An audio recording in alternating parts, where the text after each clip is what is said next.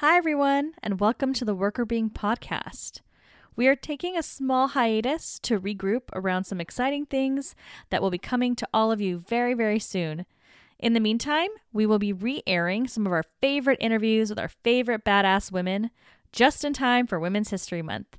As always, you can find us on our website in the meantime at workrbeeing.com. You can email us, contact at workrbeeing.com, and you can join our brand new community to have deeper conversations about workplace wellness at workrbeeing.com slash community.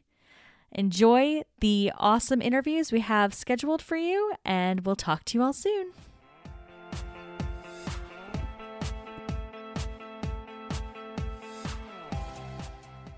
Hi, I'm Patricia Grabarek. And I'm Katina Sawyer, and welcome to the Workr Beeing Podcast.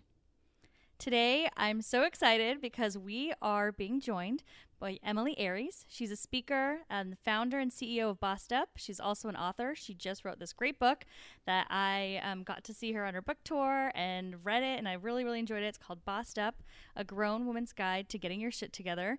Emilie does a great job translating research into very, very approachable terms. Um, something that Katina and I, I think can really learn from her. So thank you so much for joining us, Emilie.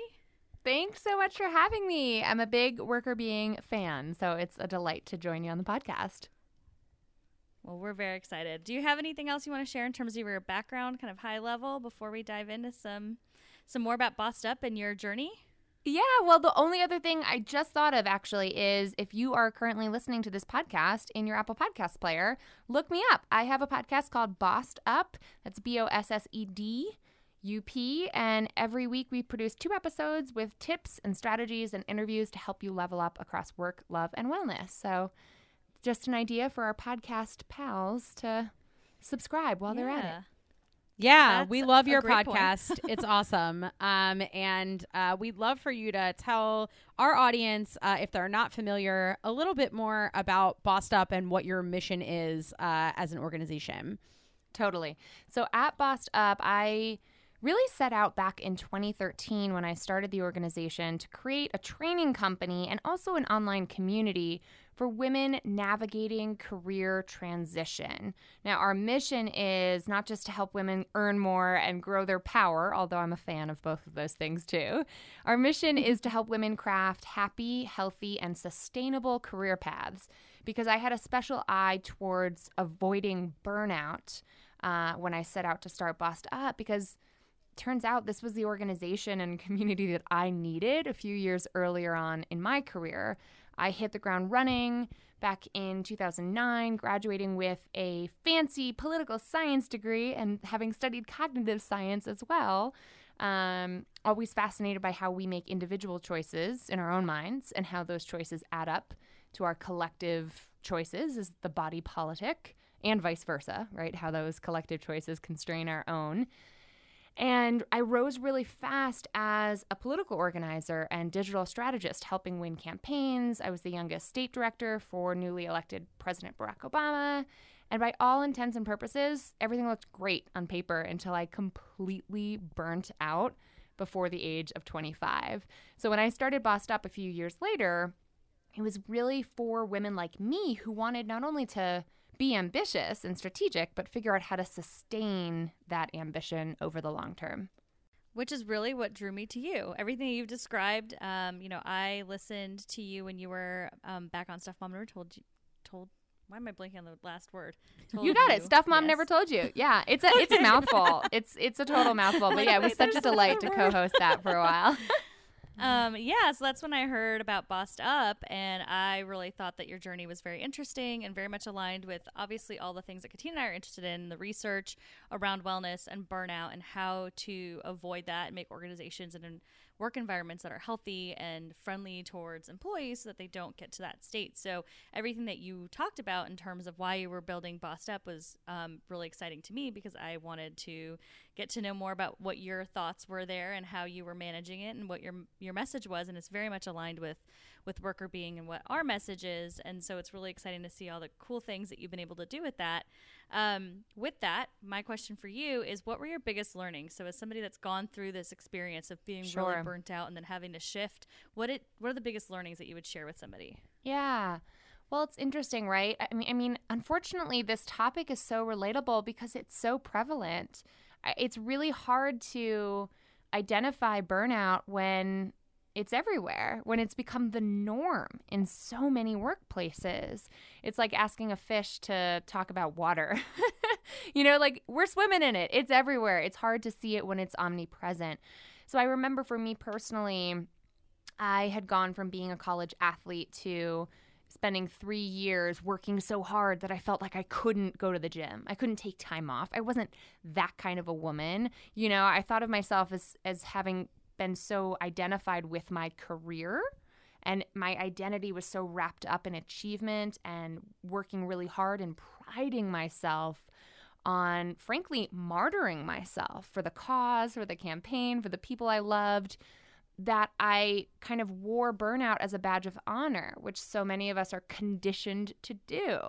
So, the first thing I learned was that it is, in fact, possible to both be the kind of woman who takes a selfie from her yoga mat and makes herself a smoothie and be a badass, high achieving, high earning, powerful woman. Like, turns out they can be one and the same. And it took me acknowledging uh, and actually frankly giving myself permission to to use a cliche sort of example put my oxygen mask on first not only to be better able to help others but also because we deserve some fucking oxygen. I don't know if i can swear on this podcast but like that's fine.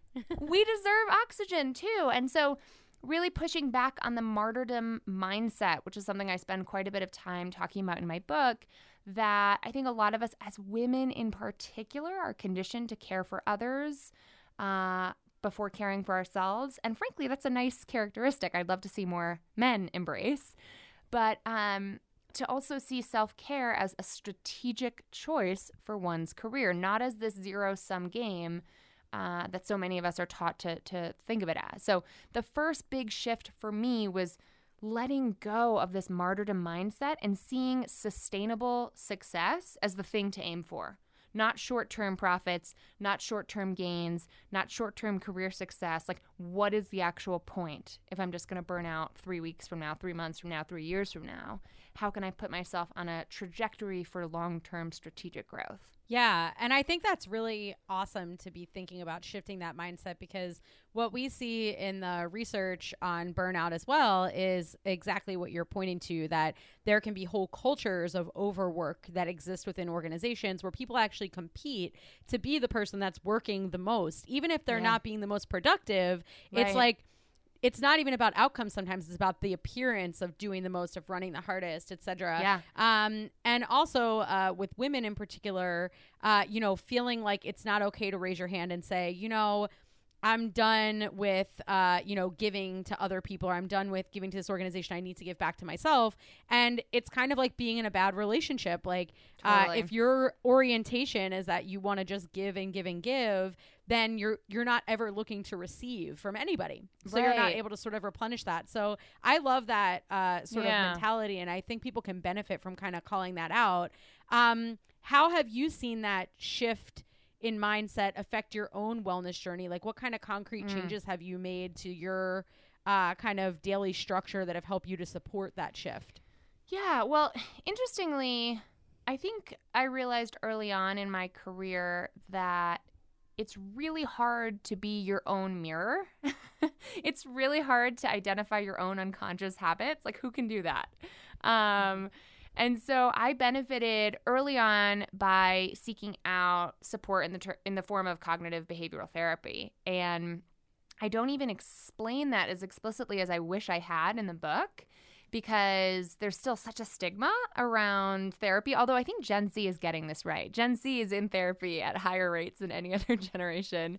And I think that that's smart. I think it's it's part of our primary care to have mental wellness be you know, part of our regimen. So I'm actually recently got back into therapy just because I'm navigating some big life transitions right now.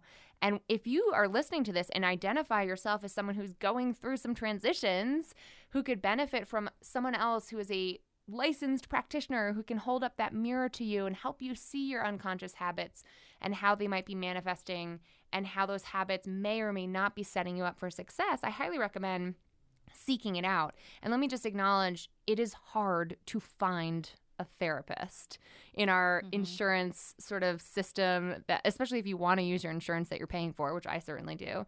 I am a highly educated, very privileged woman and it took me like 4 months to get into a therapist's office. So, it is hard to do, but it is so worth it. And once I was able to identify the unconscious uh, martyrdom mindset that I frankly had inherited from my wonderful, loving, martyr of a mother who is a professional caretaker in that she's a labor and delivery nurse and a personal caretaker in that she had four children. I'm number two of four over the course of like 12 years. Um, oh, wow. five if you count my dad, because the way she cares for him is almost in that in that same vein. and so I was really able to work with a therapist to say, my habits are coming from a place that doesn't actually align with my goals. And getting really clear about my career goals enabled me to say no for the first time. No to that job opportunity, which was a great opportunity, a leadership opportunity, but it wasn't great for me. I didn't want to be a big fish in a small pond and stay in Rhode Island where I'd been organizing for almost three years and be an executive director of a statewide organization there. I chose to go to Washington, D.C to be a small fish in a bigger pond. And it was important for me to have space to say, there is no right answer for your career. There's only what is right for you with the information you have in the time that you have it. That enabled me to put up boundaries when it came to leaving a really toxic relationship that I found myself in, which I don't think we talk about often enough, and how much our relationships and our personal lives impact our career choices. Um, mm-hmm. But it, you know, I'd gone from that achiever mindset, that perfecting, performing, pleasing mindset that is beaten into us in higher ed and, and really in our entire academic lives, to thinking, I don't want to get an A in this relationship. This relationship is not giving me an A. So why am I trying to not fail in a relationship I don't frankly feel served by anymore? Um, and, and my partner at the time had a lot of stuff he had to work out on his own that I wasn't there to save him. And it really helped me put up boundaries and be an advocate, not just for the president, not just for the policies I cared about, but an advocate for myself and for the vision I had for my life. And to let go of pleasing everyone all the time is a really hard thing to do, especially for the highest achievers amongst us. But it is a critical early step to set the boundaries we need to prioritize our vision for our lives and align our lives with our core values. I don't know if that answered your question. But that that I, I'm going back to the beginning of like how hard it was to really transform initially. Yeah, no, I love that, and I do love um, you bringing up therapy because it is really hard, and you know, finding that support wherever you can is critical, uh. and going to therapy if you need it is, you know, even more critical. Like we don't talk about it enough. I totally agree with you there. Um, and it is really hard to find a therapist. I've had a lot of friends come to me asking questions, and you know, Katina and I have psychology backgrounds, not clinical psychology, but um, they're always asking about like credentialing and yeah. do I know if this school was good and things like that. So, you know, for anybody listening that's really desperate to find somebody and has no idea what to look for, I mean, feel free to reach out. We can try to help you, point you in the yeah. right direction because that is really important to try to find the right person and the right fit for for your therapist. Um, and it's totally worth it. You know what I mean? Like it's important to remember that the effort and energy it takes to set yourself up for sustainability, there's an upfront cost, no doubt about it. But that upfront cost of time, energy, effort is so worth it. You know, we have to keep advocating on our own behalf. We have to keep fighting, even though no one else is going to hold us accountable. No one else is going to check on you to make sure you're doing what you need to do to be sustainable. So it's it's an important mm-hmm. thing to note that it's not going to be easy, even though it might be simple you know i need support. I that doesn't mean it's going to be easy to achieve. And for those of you who might not want to seek out those kinds of mirrors in the form of a therapist office that's also totally fine. I have a theory in my book called mirror theory which essentially boils down to surround yourself with people who reflect back to you a better version of yourself than what you see on your own, even if that person isn't necessarily an actual therapist. Like, if you're surrounded by people who reflect back to you your anxieties, your fears, your deepest worries, your biggest insecurities, stop standing in front of those mirrors. Don't give them your time of day, right? Go seek out some better mirrors and ditch the funhouse mirrors that make you feel warped um, and not, you know, and don't reinforce the vision you have for who you want to be. Yeah, in terms of the the mirrors, like I totally agree. You know, we talk a lot on the podcast about support systems and different episodes around the research and finding, you know, coworkers that support you or people outside of work if you don't have those coworkers. Um, but it's critical to have people that can accurately reflect back on yourself. So not yeah, not just the positives, but right. kind of everything in an accurate way.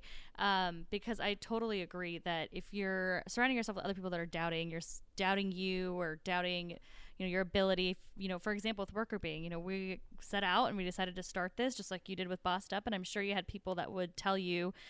Maybe this isn't the best idea. Are you sure it's going to work? And yeah, kind of critical of it. And then you have the other friends that are like, okay, that's an interesting idea. Have you thought about this? Have you thought about that? And right. get really excited. Or your cheerleaders when things are going well. So I think those are the type of people that you want to find to yeah. support you, to cheer you on, um, but also kind of give you that realistic perspective without discouraging you just because they think it's unrealistic or probably because they feel they couldn't do it themselves.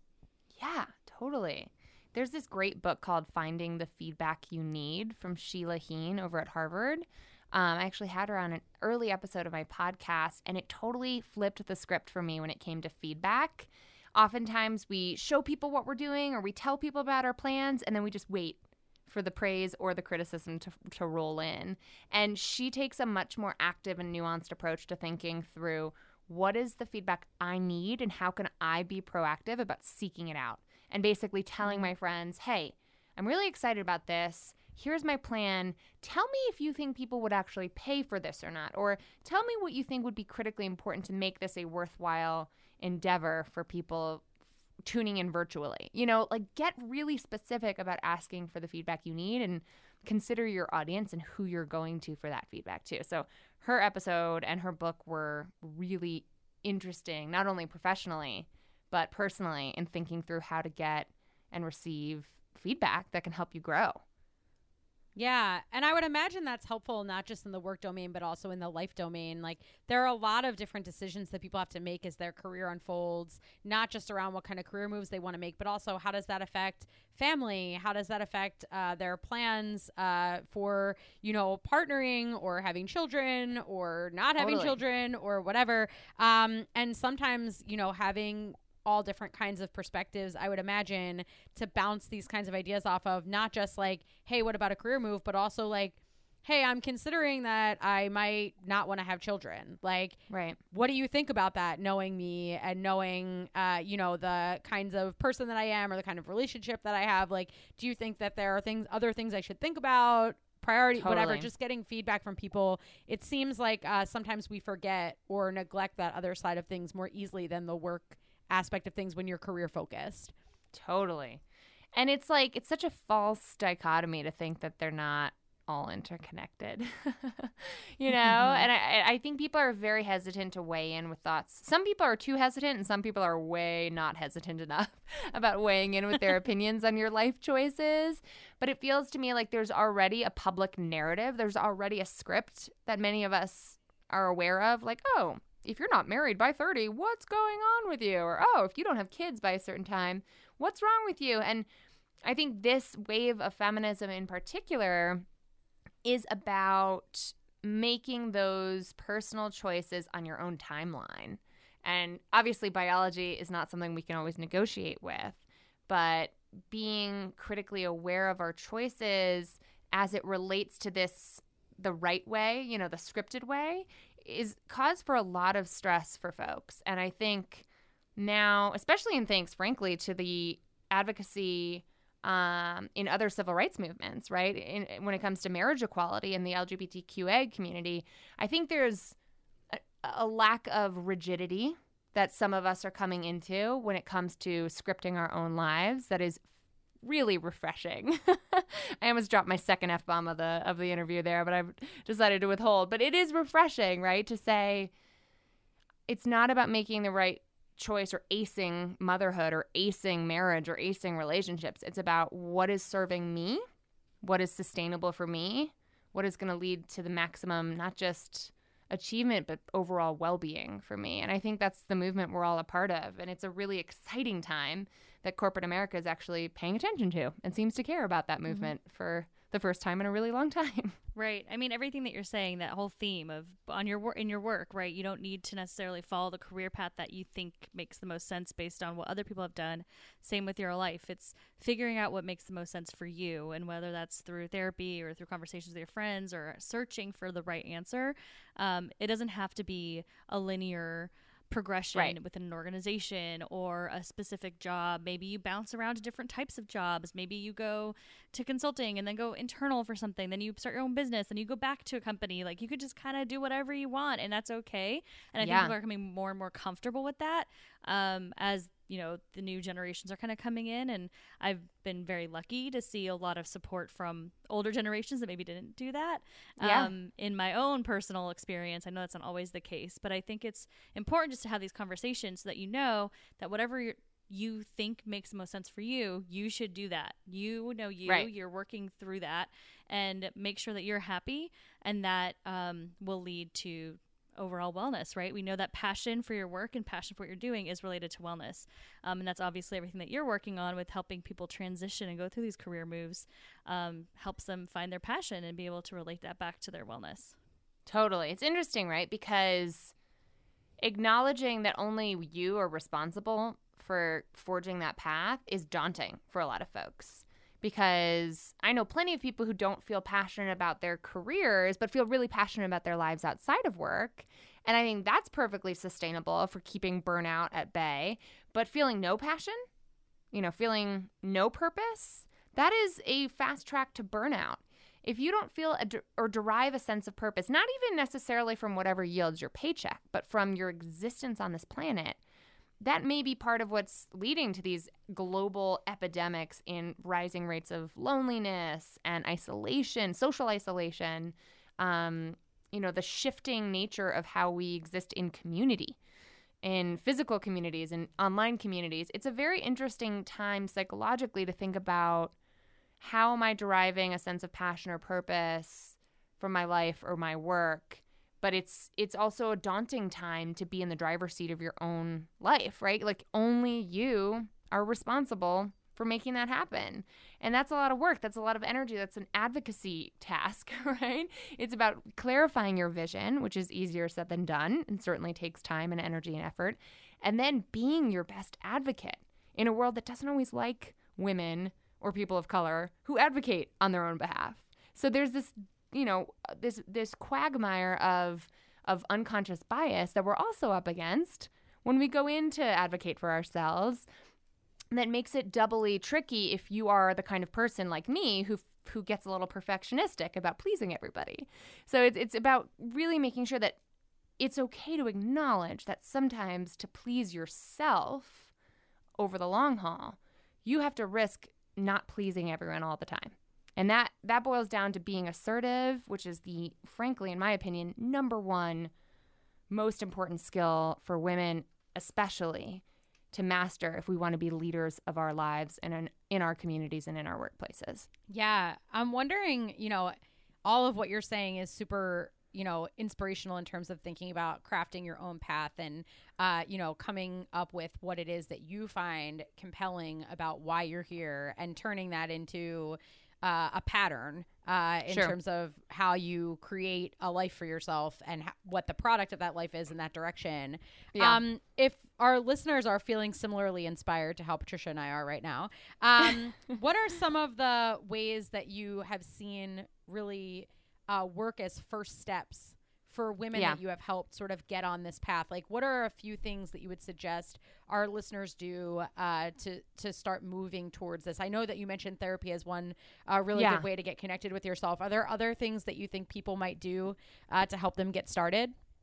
Yeah, I mean, I, I don't want to be too self promotional here, but there is a tool that I developed in conjunction with a social scientist on my advisory board um, that is still my go to tool for maintaining my own semblance of work life balance and sort of creating a safe space for individual reflection. Because a lot of extroverts find themselves satisfied through talk therapy or talking it out with friends. And a lot of introverts or folks who might process things through self reflection in the form of journaling are better aided by their own sort of reflection time. Either way, it's going to take time, energy, effort. We have to be willing to pour into ourselves, to invest in ourselves in that way.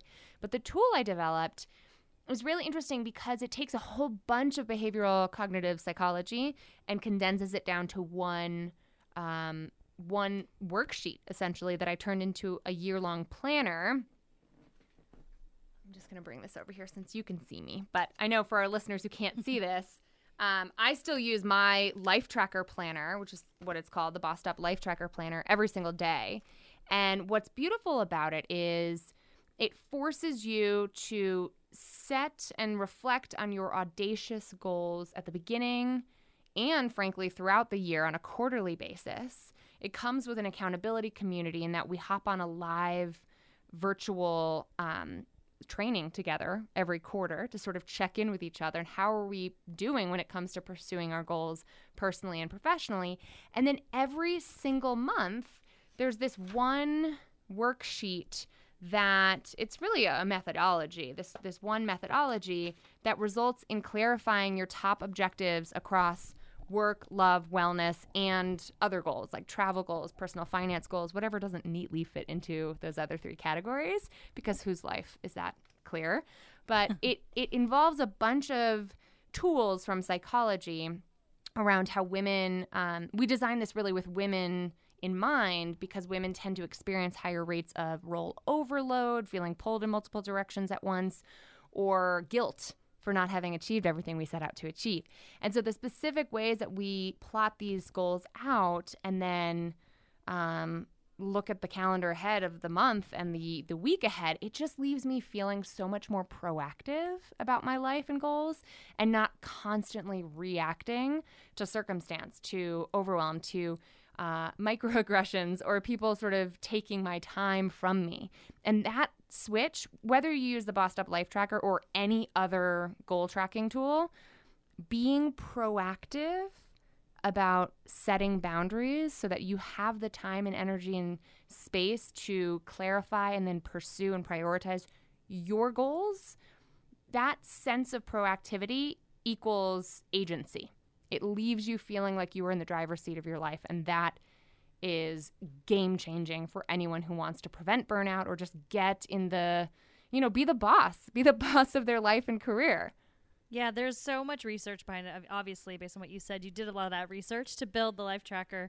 There's so much research behind what you're saying that, you know, setting those goals, doing that well, being able to achieve them, make yourself understand how you can achieve them so that you see those steps and are able to yes. take those steps, being proactive really helps people um, obviously drive their career, drive their goals in terms of their life and their um, you know other personal goals but also with wellness it all comes down you know like totally. we obviously hear a lot about wellness and when it comes down to it if you're able to do that and really be proactive about things your wellness does benefit from all of it so yeah. you're going to prevent burnout and you're going to feel a lot better you're going to feel happier in your life yeah. and in your work um, if you're able to do that. So that's a that's a fun tool. I actually saw on uh, Instagram you've been taking votes on the cover of the next one.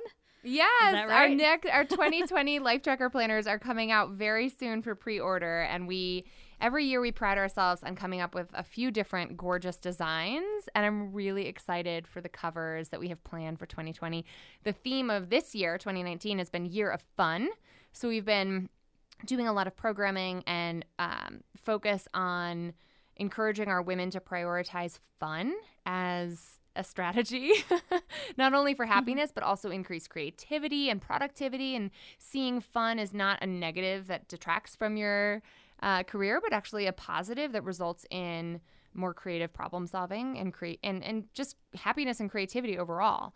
The next theme for 2020 that we're working on is, um, in a word, adventure. So we're encouraging Ooh. women to embrace adventure and look and basically reframe the unexpected, which is constantly happening to us, right? Always things are coming up, every day things are coming up, and reframing that as, you know, instead of just problem solving, as sort of seeing it as an adventure and seeing your year ahead as uh, a grand adventure and planning for it and, and getting excited about it, but also staying nimble, right? Staying on your toes em- emotionally and psychologically and career wise, staying nimble because frankly, the headlines aren't great for 2020 already. and who knows when this supposed recession will hit because they've been talking about it in the press for over a year. But uh, if we are going to be dealing with some hardships, you know, your psychology can either help you or harm you and how you how you bounce back from setbacks and how you frame bad things when it happens to you is just as important as the bad thing that happened. So Adventure mm-hmm. awaits in 2020, and our covers this year reflect that mood and that vibe in a classic bossed up way, which is really, really fun and fresh. And I'd love for your listeners to check them out because they're going to be for sale very soon at bossedup.org slash shop. awesome. Yeah, resiliency is a big theme. That's what it sounds like. So really going yes. resiliency. Absolutely. Absolutely. And it's yeah. funny. I love how you two hear all the research behind what I'm what I'm doing. Everything I do, all the choices we make are very research driven. Um, and I try to use language that's like you said as approachable and preferably fun as possible. yeah, Which we we are trained yeah, we're trained to hear those pieces. it's great. I love so, it. Yeah.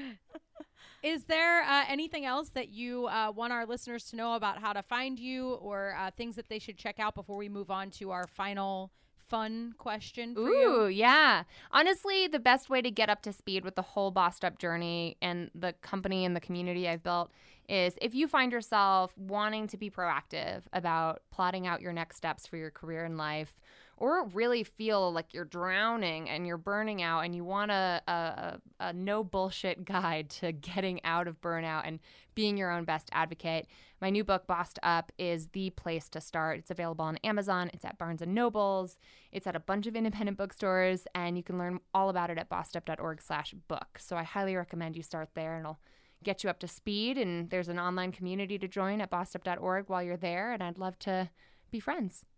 Perfect we are your friends, so everyone can join us and all be friends together. Yeah, absolutely.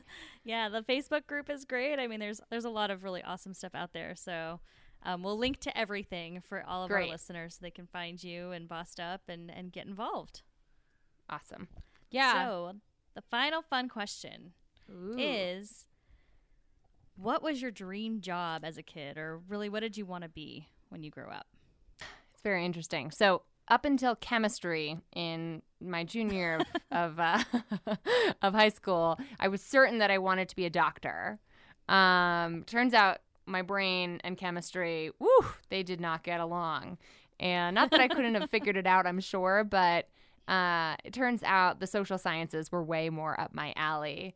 And it's funny, you know, the other concurrent dream I had, besides being a you know prolific doctor, was to be a Broadway actress. And in some ways, Ooh. I feel like it makes sense that I'm now a public speaker and I, you know, take all this research as it relates to how to better your life and help people and essentially provide the infotainment at conferences and companies to inform but also inspire and hopefully entertain folks for workshops and keynotes that I deliver across the country. So I, I feel like seven year old Emilie would be proud of where I'm at these days, and that makes me happy. Science, science on Broadway by Emilie yes, what a combination! Maybe that's what we should start working on: the Hamilton of positive psychology. Yeah. That'd Perfect. Awesome. Now we just need someone to write the music because oh yeah, my gosh, right. Allie, our producer, she is a music yeah, degree. There we go. There you go. Dream team. Got it. Mark my words. It's, you heard yep, it here first, folks. if Lin Manuel Miranda's listening, coming soon. I love it.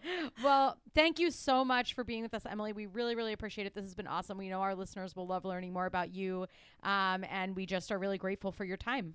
Likewise. Thanks so Thank much for having me, Katina and Patricia. It's been a blast. Shout out to all the Workr Beeing bees out there. Uh, I'm excited to to stay connected. Thank you so much to Emilie for joining us. We really appreciated her time. She has a really awesome community on Bossed Up, so please go check her out at bossedup.org. Um, her social media is also bossedup.org. So we'll include all the links in the show notes, so feel free to go in there. And of course, we'd love to hear from you as well. So you can find us at workrbeeing.com. You can email us at workrbeeing at gmail.com and on social media at workerbeing. Thanks.